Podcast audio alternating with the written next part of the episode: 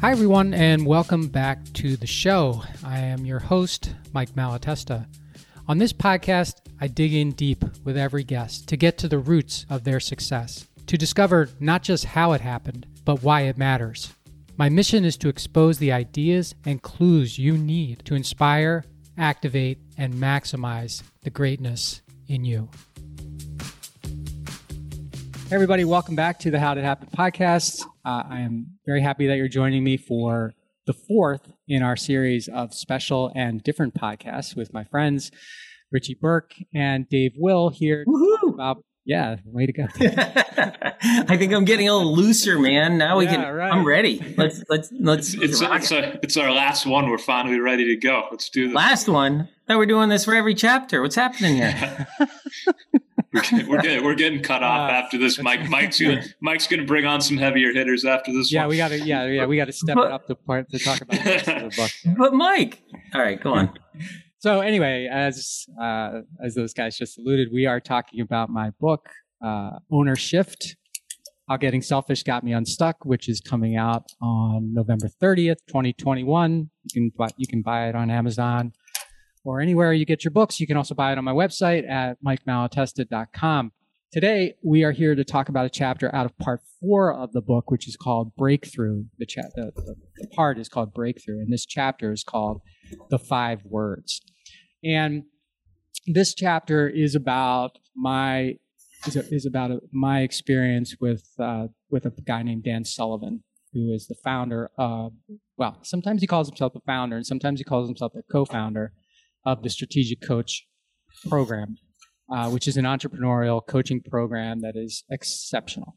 Uh, and I was in it for six or seven years. And while I was in it, uh, I joined it uh, a year, a little over, a little over a year after Butch passed away, and I was in the valley, and I was looking for a way out of the valley, and it had been referred to me by a messenger um, that uh, there's another chapter on the messenger, which is um, just one of these fortuitous sort of convergences.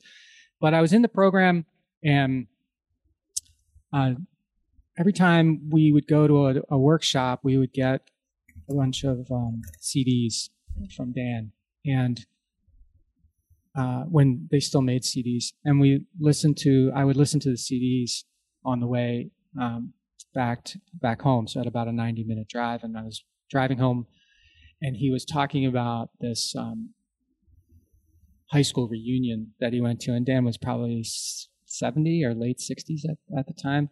Maybe it was his 50th high school reunion or something like that, and he was talking about the crowd and the people, and how he felt so different than um, his classmates. Like he felt um, like he had still had something to live with, and the people around him were sort of figuring out how to wind it down. And he said something that really just smacked me right in the face, almost to the point where I, I felt like I needed to pull over and suck and, and sort of soak it in. And he was he was describing um, some of the things that his classmates were saying, and he said, um, "You know, I I determined a long time ago that my future is my property. It's not my mom's. It's not my dad's. It's not my my siblings. It's not you know my wife's. It's not the people I work with. It's mine. And I've accepted that, and it's helped me to to um, realize that I'm the one as the entrepreneur or you know who needs to create the future that I want for myself so that I can figure out how to get everybody to help me achieve that future and make it real. And I it was just a point of a time in my life where I didn't as I've explained in earlier episodes of our special and different thing that I didn't didn't know what a future had. I didn't have any goals anymore. I didn't I thought that the future was only going to be like the past so far. Grind, grind, grind, grind, grind. I I wasn't accepting responsibility for what my future would be like. I wasn't doing my job properly as a leader and an entrepreneur. And I wanted somebody to just come along and make it feel right to me, just tell me what to do. And Dan said, My future is my property. And I said, Damn it. That's what I've been missing. like it seems so simple, right? Your future is your property. Um, you know, go ahead, make it what you want it to be. But I, I didn't see it. And when he said it, I thought, you're right. And I'm not going to say I immediately got to work on it because that would sound like I was some, you know, I don't know, better than I am. But I, I was thinking about it all the time. And ultimately, um, those five words made me understand that it's up to me to design the things that I want. And then once I know what I want, I need to design the things that are going to get me there. And it's just had a tremendous transformational impact on me, both as a leader and as an entrepreneur. And I think, you know, I, I don't think it's too, I, I don't know if it's too big of a leap to say that, you know, those five words really changed the trajectory of my life and my business. And I know, I, you know, some of you may be thinking, well, you, you can't make your future your property. I mean, there's so many things you can't control, and this can happen, that can happen, and yeah, those thoughts all went through my mind. Um, but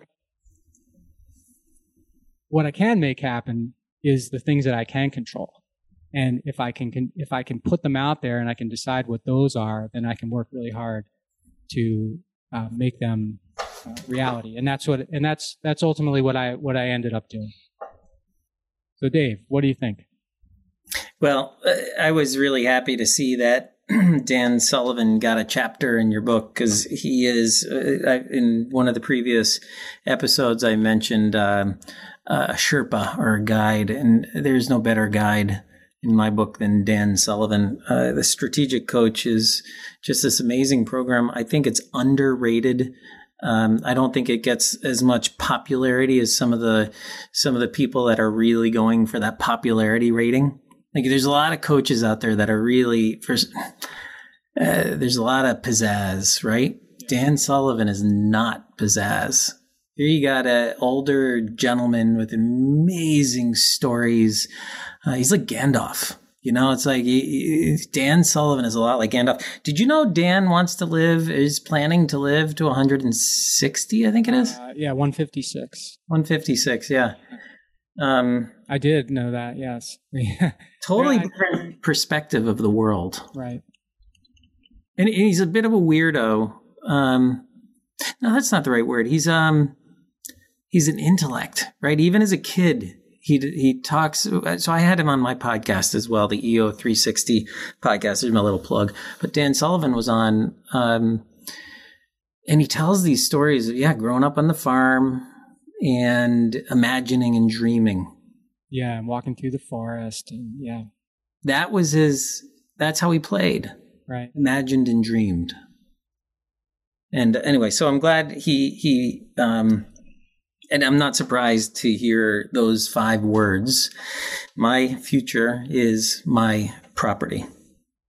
So, what this made me think of, aside from just uh, glowing and basking in the thought of like all things Dan Sullivan, um, that sounds a little creepy, doesn't it?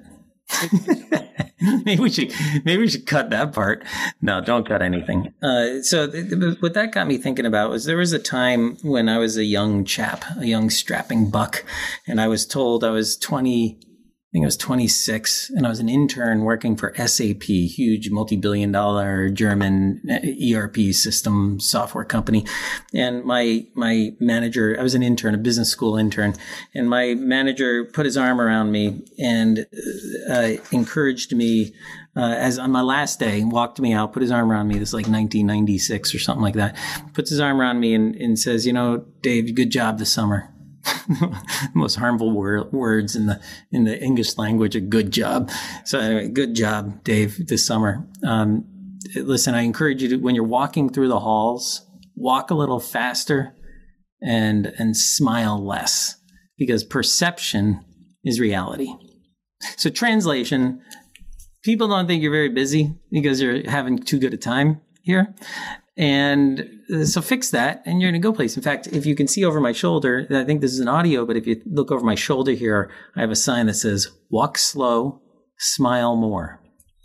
And it's a sign my son just it made me this past year, even though I've been preaching that since since I was coached to walk fast and smile less. So I built a company on the antithesis of that advice, which brought me to success. Now, the reason walk slow, smile more brought me to success is because I don't know how to do it otherwise.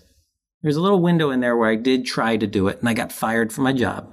Mm-hmm. I was a chameleon. I tried to do it in a way that somebody else wanted or suggested I do it. I was trying to live my future like it was somebody else's property.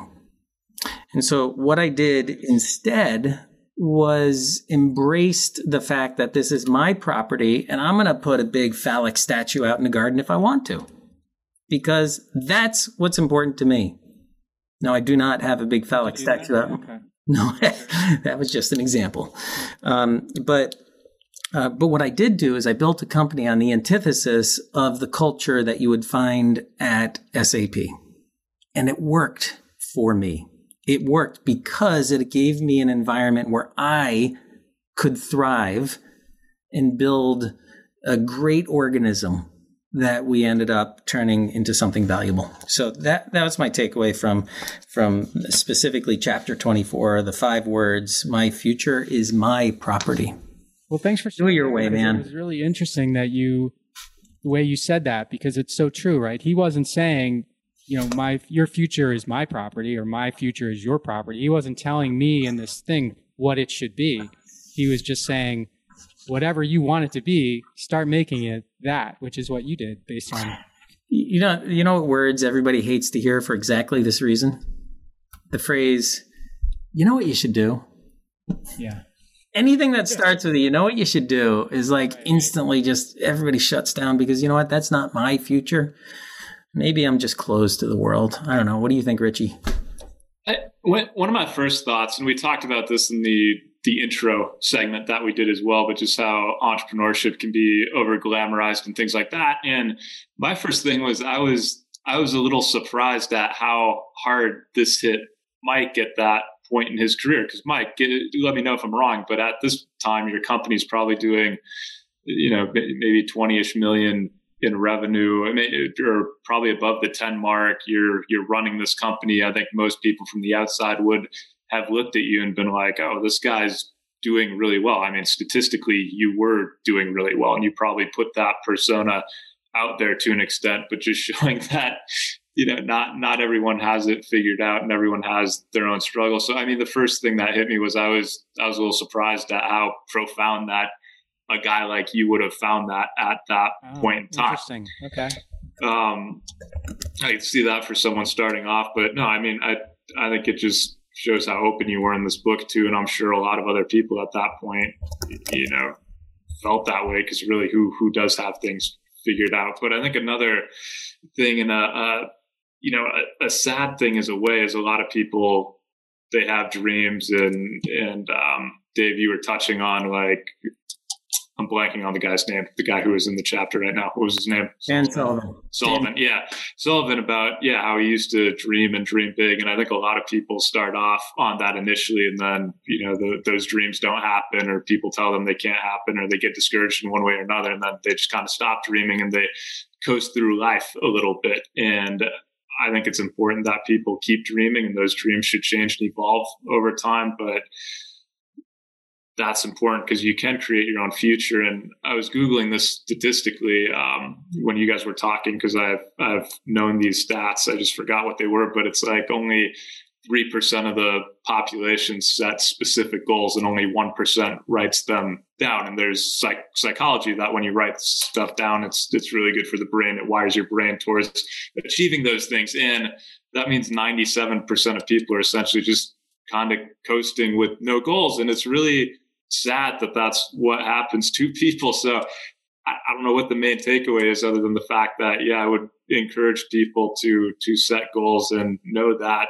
yeah, you, who you are today and what you're doing today doesn't have to be the, the future state you, and you can go out and create that. I like that, Richie. I like how you brought the dream thing into it because it made me think about that first chapter in the book called The Seed, where I had this dream when I was a four year old, right, about what it would what it would be like to own a construction business. And of course I had no idea, as Dave mentioned in that episode, you know, I thought everything just went to sleep at night and you woke up the next day and it just all started all over again. And, um, but you know, I had that dream and then I, and then as I got into, when I finally realized it and started the company and then, you know, got to this point where I was in the valley and all of a sudden that dream was like a nightmare. It was gone. And, and, and you're right. You know, these, those five words probably aren't that, remarkable. But when I was just in the right spot at the right time to hear them and get me back on track to understand that what I'm here for, you know, I, like I said in the beginning, I think entrepreneurs need to go big, you know, as big as you can go. And I knew that I was not going as big as I could go. I did not know how big I could go, but I knew I was not going as big as I could go. And when I heard him say that, I thought to myself, there's my permission or my more than a permission. Maybe that's my my, my, my real purpose. I have to, you know, if I want something different, I have to make it my own. I have to own it. It has to be my property. And um, yeah, that just uh, really changed me a, a, bunch.